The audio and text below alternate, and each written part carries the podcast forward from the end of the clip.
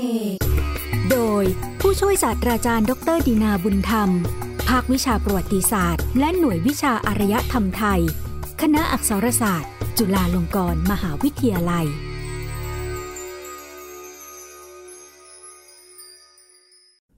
ตอน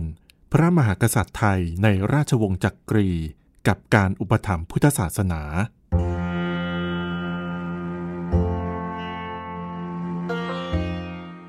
ตั้งใจจะอุปถัมภก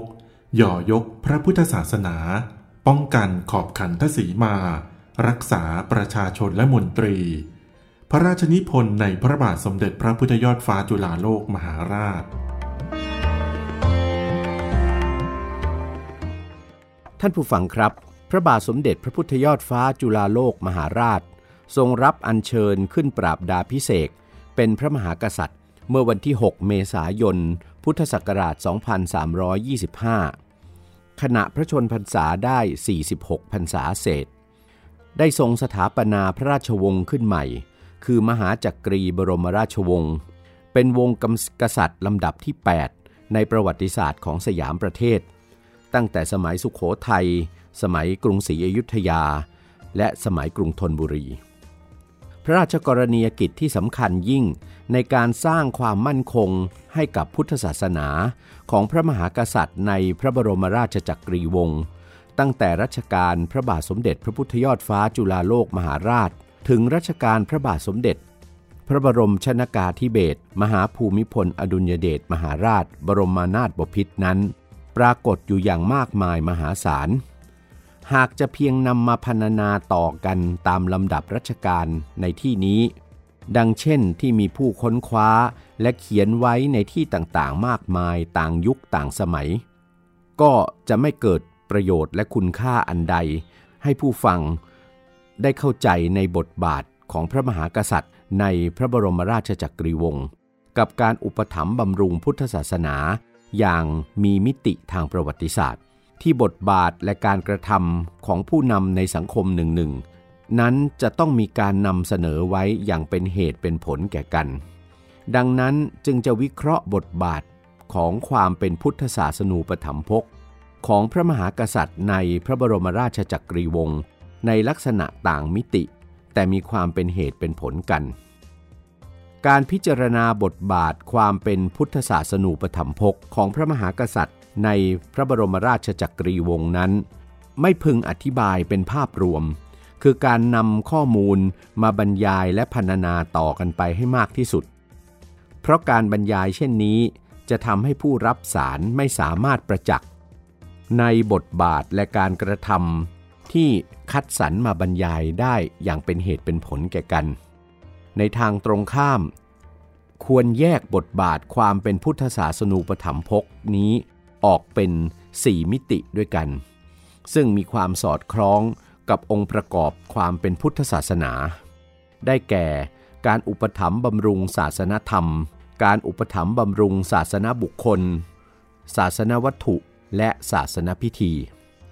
หากขาดเสียซึ่งองค์ประกอบข้อใดข้อหนึ่งไปแล้ว พุทธศาสนาก็ไม่อาจตั้งมั่นและเจริญรุ่งเรืองอยู่ได้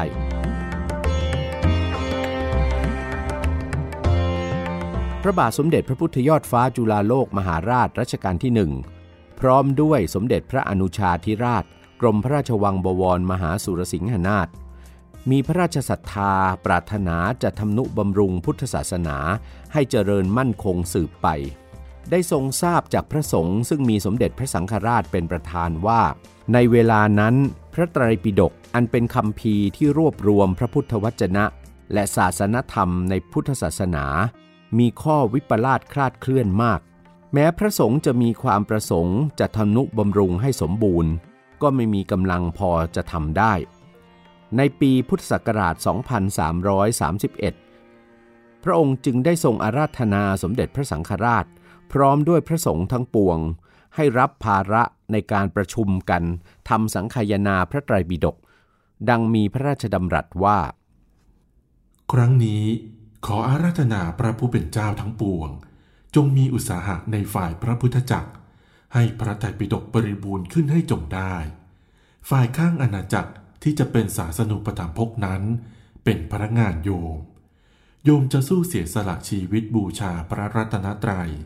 สุดแต่จะให้พระปริยัติบริบูรณ์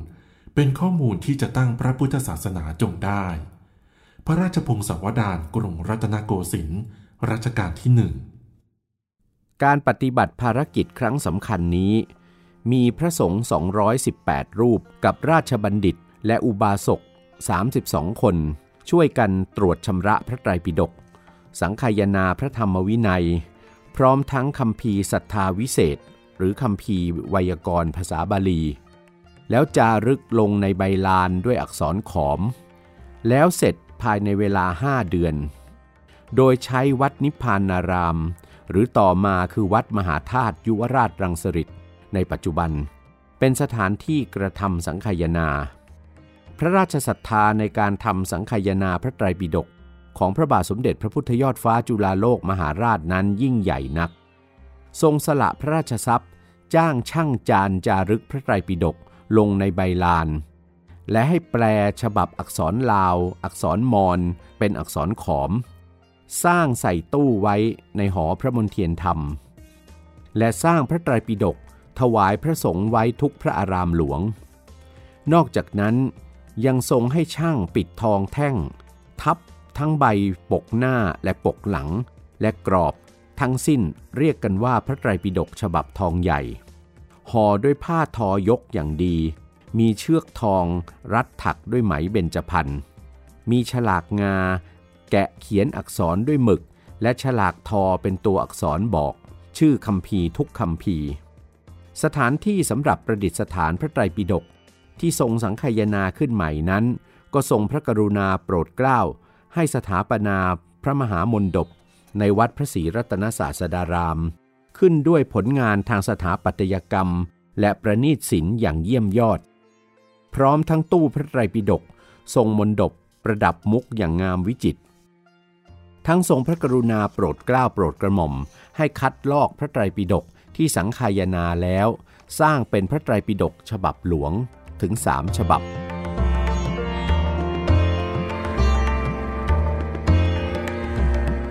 พระบาทสมเด็จพระพุทธยอดฟ้าจุฬาโลกมหาราช ยังได้ทรงพระกรุณาโปรดเกล้า ให้ตรากฎหมายพระสงฆ์ที่เรียกกันว่ากฎพระสงฆ์ขึ้นในระหว่างปีพุทธศักราช 2325 ถึง 2344 รวม 10 ฉบับ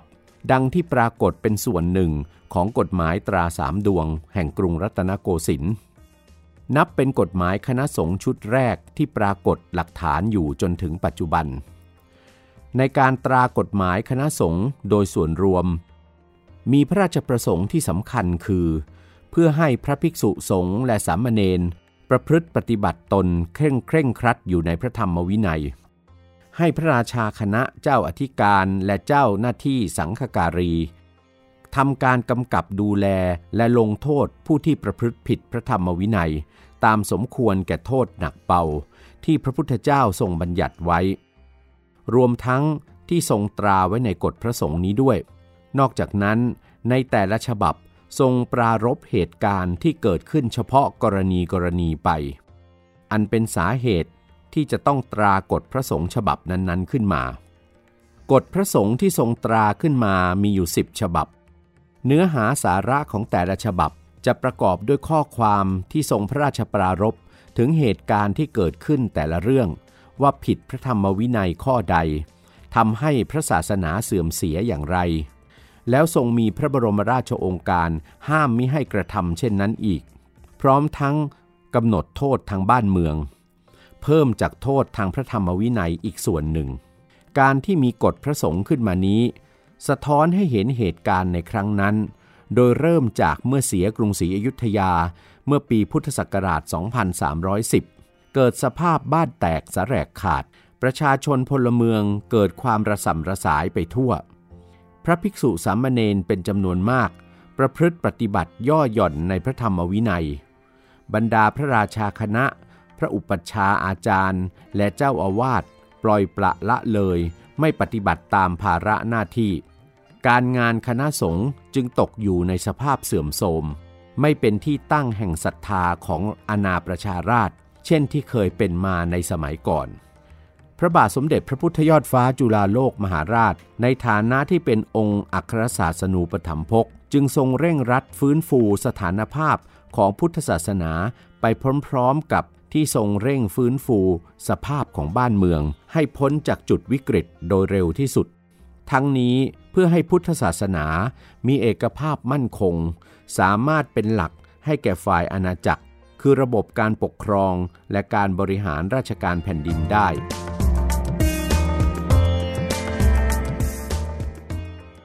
ในรัชสมัยพระบาทสมเด็จพระพุทธเลิศล่านภาลัย ได้มีเหตุการณ์ทางพุทธศาสนา ที่ส่งเสริมการบำรุงศาสนาวัตถุของพระมหากษัตริย์เกิดขึ้น เริ่มตั้งแต่การที่มีพระสงฆ์ชาวศรีลังการูปหนึ่ง ชื่อพระศาสนวงศ์ได้อัญเชิญพระบรมสารีริกธาตุกับหน่อต้นพระศรีมหาโพธิ์ซึ่งพระสังฆราชแห่งลังกา ฝากเข้ามาถวายพระบาทสมเด็จพระพุทธเลิศล่านภาลัย พระองค์มีพระราชดำริว่า พระสงฆ์ในศรีลังกาเป็นสัมมนวงศ์เดียวกันกับพระสงฆ์ไทย เคยมีสัมพันธไมตรีติดต่อกันมาช้านาน ประกอบกับพุทธศาสนาในลังกาก็เสื่อมสุดเศร้าหมองลง เพราะศรีลังกาตกเป็นอาณานิคมของอังกฤษ จึงทรงพระกรุณาโปรดเกล้าโปรดกระหม่อม ให้แต่งสมณทูตคณะหนึ่ง ประกอบด้วยพระสงฆ์ราชาคณะจำนวน 9 รูป มีพระอาจารย์ดีและพระอาจารย์เทพเป็นหัวหน้า ออกไปเยี่ยมเยียนคณะสงฆ์ลังกาในปีพุทธศักราช 2357 พระสมณทูตคณะนี้ ขากลับได้นำหน่อพระศรีมหาโพธิ์จากเมืองอนุราชปุระ กลับมายังประเทศสยามจำนวนหกหน่อซึ่งพระบาทสมเด็จพระพุทธเลิศล่านภาลัย พระราชทานไปปลูกไว้เป็นพุทธเจดีย์สำคัญ ที่รัฐกลันตันในแหลมมลายูตอนเหนือหนึ่งต้น ที่เมืองนครศรีธรรมราชสองต้น และในกรุงเทพมหานครสามต้น โดยปลูกที่วัดสุทัศน์เทพวราราม วัดมหาธาตุยุวราชรังสฤษและวัดสเกต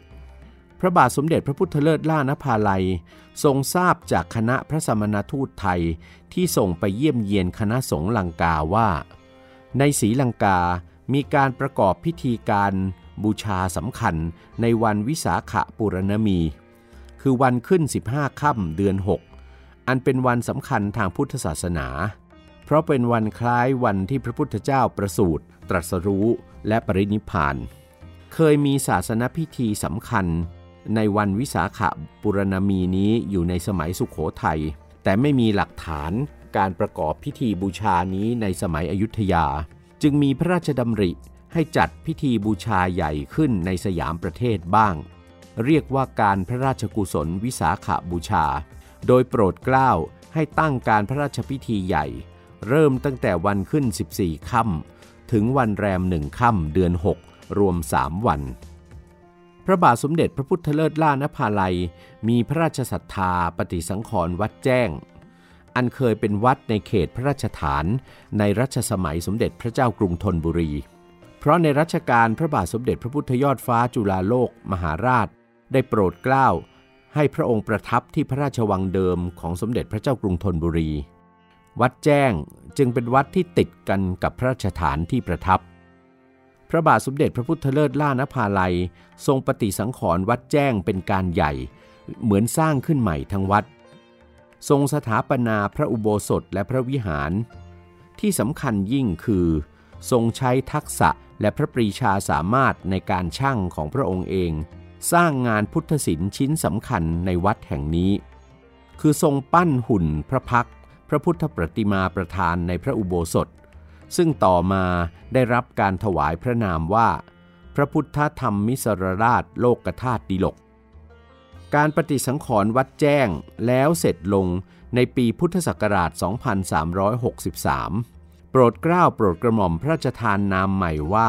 วัดอรุณราชธาราม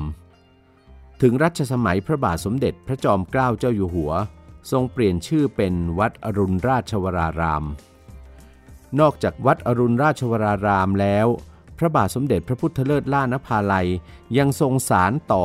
งานสร้างพระวิหารหลวง ที่ประดิษฐานพระโต ในบริเวณศูนย์กลางราชธานี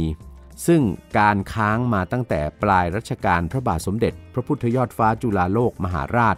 จนถึงได้ดำเนินการยกเครื่องบนแล้วเสร็จ และเสร็จสมบูรณ์เป็นวัดสุทัศน์เทพวรารามได้ ในรัชกาลพระบาทสมเด็จพระนั่งเกล้าเจ้าอยู่หัว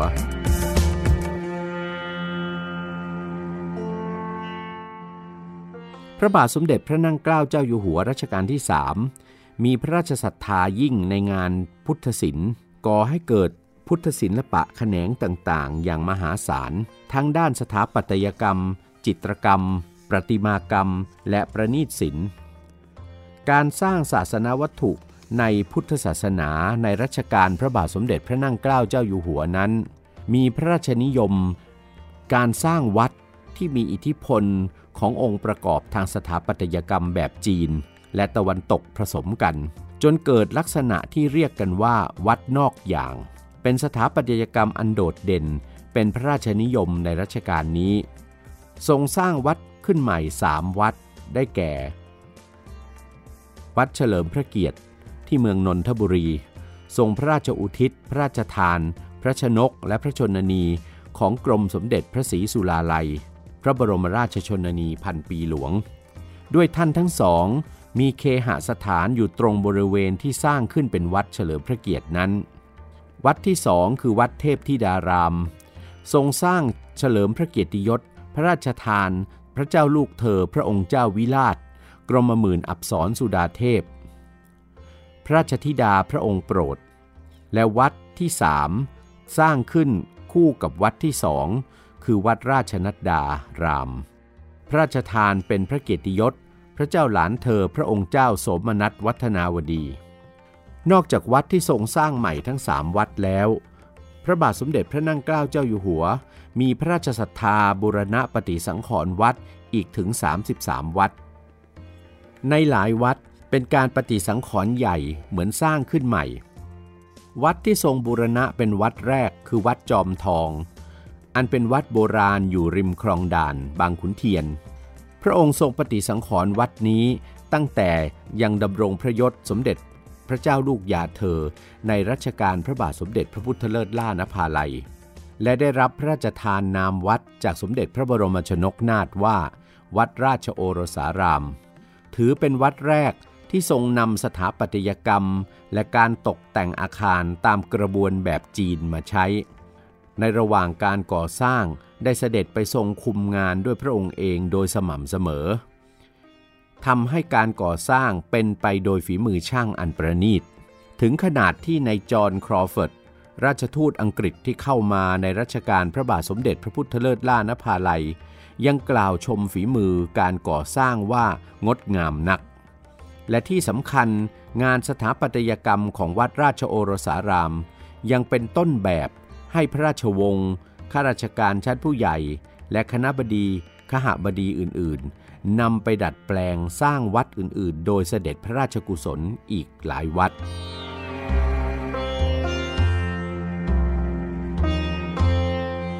พระบาทสมเด็จพระจอมเกล้าเจ้าอยู่หัวนั้น ทรงเป็นปราดรู้ธรรม มาตั้งแต่ครั้งยังทรงผนวดในพระนามวชิรยานภิกขุ ได้ทรงศึกษาพระปริยัติธรรม จนทรงรอบรู้แตกฉานในพระไตรปิฎกทรงพบข้อบกพร่องในวัดปฏิบัติของพระสงฆ์ทั่วไปในยุคนั้น ในส่วนพระองค์นั้น พระวชิรยานภิกขุ ทรงศรัทธาเลื่อมใสในจริยวัดของพระสุเมธาจารย์สายพุทธวังโส พระราชาคณะฝ่ายรามันนิกาย หรือพระมอนจึงได้ทรงอุปสมบทใหม่ เมื่อปีพุทธศักราช 2372 และทรงตั้งคณะธรรมยุทธ์ขึ้น ในปีพุทธศักราช 2376 แล้วเสด็จย้ายจากวัดสมอราย หรือวัดราชาธิวาสมาประทับที่วัดบวรนิเวศวิหาร และทรงตั้งวัดนั้นเป็นศูนย์กลางของคณะธรรมยุทธ์เป็นเหตุให้ทรงพระราชดำริแก้ไขปรับปรุงวัดปฏิบัติของพระสงฆ์ให้ถูกต้องตรงตามพระธรรมวินัย ตามพระบาลีที่มีมาในพระไตรปิฎก ทรงเริ่มเปลี่ยนแปลงแก้ไขข้อประพฤติปฏิบัติส่วนพระองค์ของพระองค์เองขึ้นก่อน ต่อมาจึงมีพระภิกษุสามเณรอื่น ๆ นิยมปฏิบัติตาม และมีผู้ปฏิบัติตามเพิ่มมากขึ้น จนกลายเป็นคณะสงฆ์หมู่ใหญ่ที่ได้ชื่อต่อมาภายหลังว่า พระสงฆ์คณะธรรมยุติกนิกาย จากผลดังกล่าวแล้ว มีวัดต่างๆ ทั้งในกรุงรัตนโกสินทร์และในหัวเมือง ได้เริ่มปฏิบัติตามรูปแบบที่พระวชิรยานภิกขุได้ปฏิบัติและตั้งไว้ โดยได้นำพระสงฆ์ในวัดไปทำยติใหม่ เป็นพระสงฆ์ในสังกัดคณะธรรมยุติกนิกาย หากวัดใดมีพระสงฆ์ไม่เห็นด้วยกับการทำยติดังกล่าวของธรรมยุติกนิกาย แต่มีจำนวนย้ายน้อยกว่า ก็จะย้ายไปสังกัดอยู่ในวัดใกล้เคียง หากมีจำนวนมากกว่า พระสงฆ์รูปที่ต้องการไปสังกัดวัดฝ่ายธรรมยุทธ์ก็จะขอย้ายไปทำยติใหม่ ในวัดที่มีพระสงฆ์ในสังกัดฝ่ายธรรมยุทธ์อยู่แล้ว การเปลี่ยนแปลงวัดต่างๆ เป็นวัดฝ่ายธรรมยุทธ์และฝ่ายมหานิกาย จึงเริ่มขึ้นแต่ปลายรัชสมัยพระบาทสมเด็จพระนั่งเกล้าเจ้าอยู่หัว อย่างไรก็ตามมีข้อพึงสังเกตว่า การเปลี่ยนแปลงคณะสงฆ์ออกเป็นสองฝ่าย คือฝ่ายมหานิกาย และฝ่ายธรรมยุติกนิกายนั้น พระสงฆ์ทั้งสองฝ่ายหาได้แยกออกจากกันโดยเด็ดขาดไม่ ต่างก็ปฏิบัติธรรมเพื่อความสำเร็จในเป้าหมายเดียวกัน ตามคำสั่งสอนของสมเด็จพระสัมมาสัมพุทธเจ้า ในแบบของฝ่ายเถรวาทแบบเดียวกัน จึงจะเห็นได้ในปัจจุบันว่า พระสงฆ์ทั้งสองฝ่ายไม่มีความแตกต่างกันมากนัก เพราะต่างเป็นพระสงฆ์ฝ่ายเถรวาทและมีข้อแตกต่างที่เห็นได้ก็เพียง ธรรมเนียมปฏิบัติบางประการเท่านั้น ไม่พึงเป็นเหตุให้พุทธศาสนิกชน มีอคติไปแบ่งแยกว่า จะศรัทธาเฉพาะวัดฝ่ายธรรมยุทธ์หรือฝ่ายมหานิกายเท่านั้น เพราะสงฆ์ในประเทศไทยทั้งสองฝ่ายต่างยึดพระพุทธวจนะเป็นสำคัญทั้งสิ้น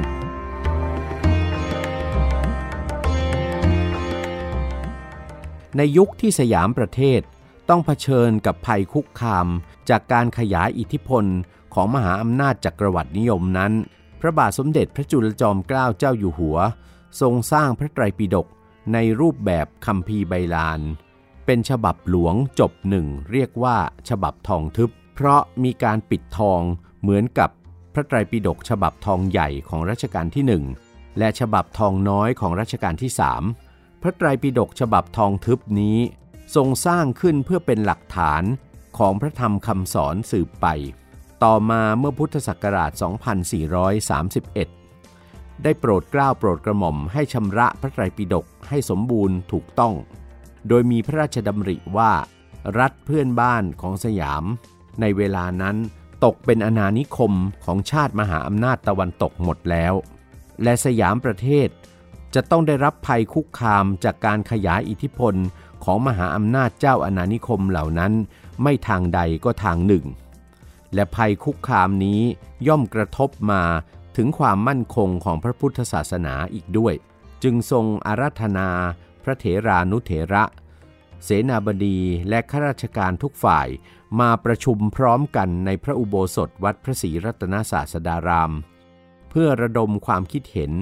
ในการช่วยกันปกปักรักษาเอกราชของสยามประเทศ และพิทักษ์พระพุทธศาสนาไว้ในท่ามกลางการขยายอิทธิพลของมหาอำนาจจักรวรรดินิยม เกิดเป็นแนวคิดในการสร้างคำพีพระไตรปิฎกขึ้นอีกชุดหนึ่ง เพื่อเผยแพร่พุทธธรรมแก่ชาวโลก เป็นการประกาศให้นานาชาติประจักษ์ว่าประเทศสยามนั้นนับถือพุทธศาสนา มีสถานะเป็นรัฐประชาชาติอันมีความชอบธรรมในประชาคมโลก ในฐานะรัฐ ที่สืบทอดปกป้องพุทธศาสนา ซึ่งเป็นมรดกอารยธรรม ทางจิตวิญญาณที่สำคัญของโลก ท่านผู้ฟังครับ ทั้งหมดนั้น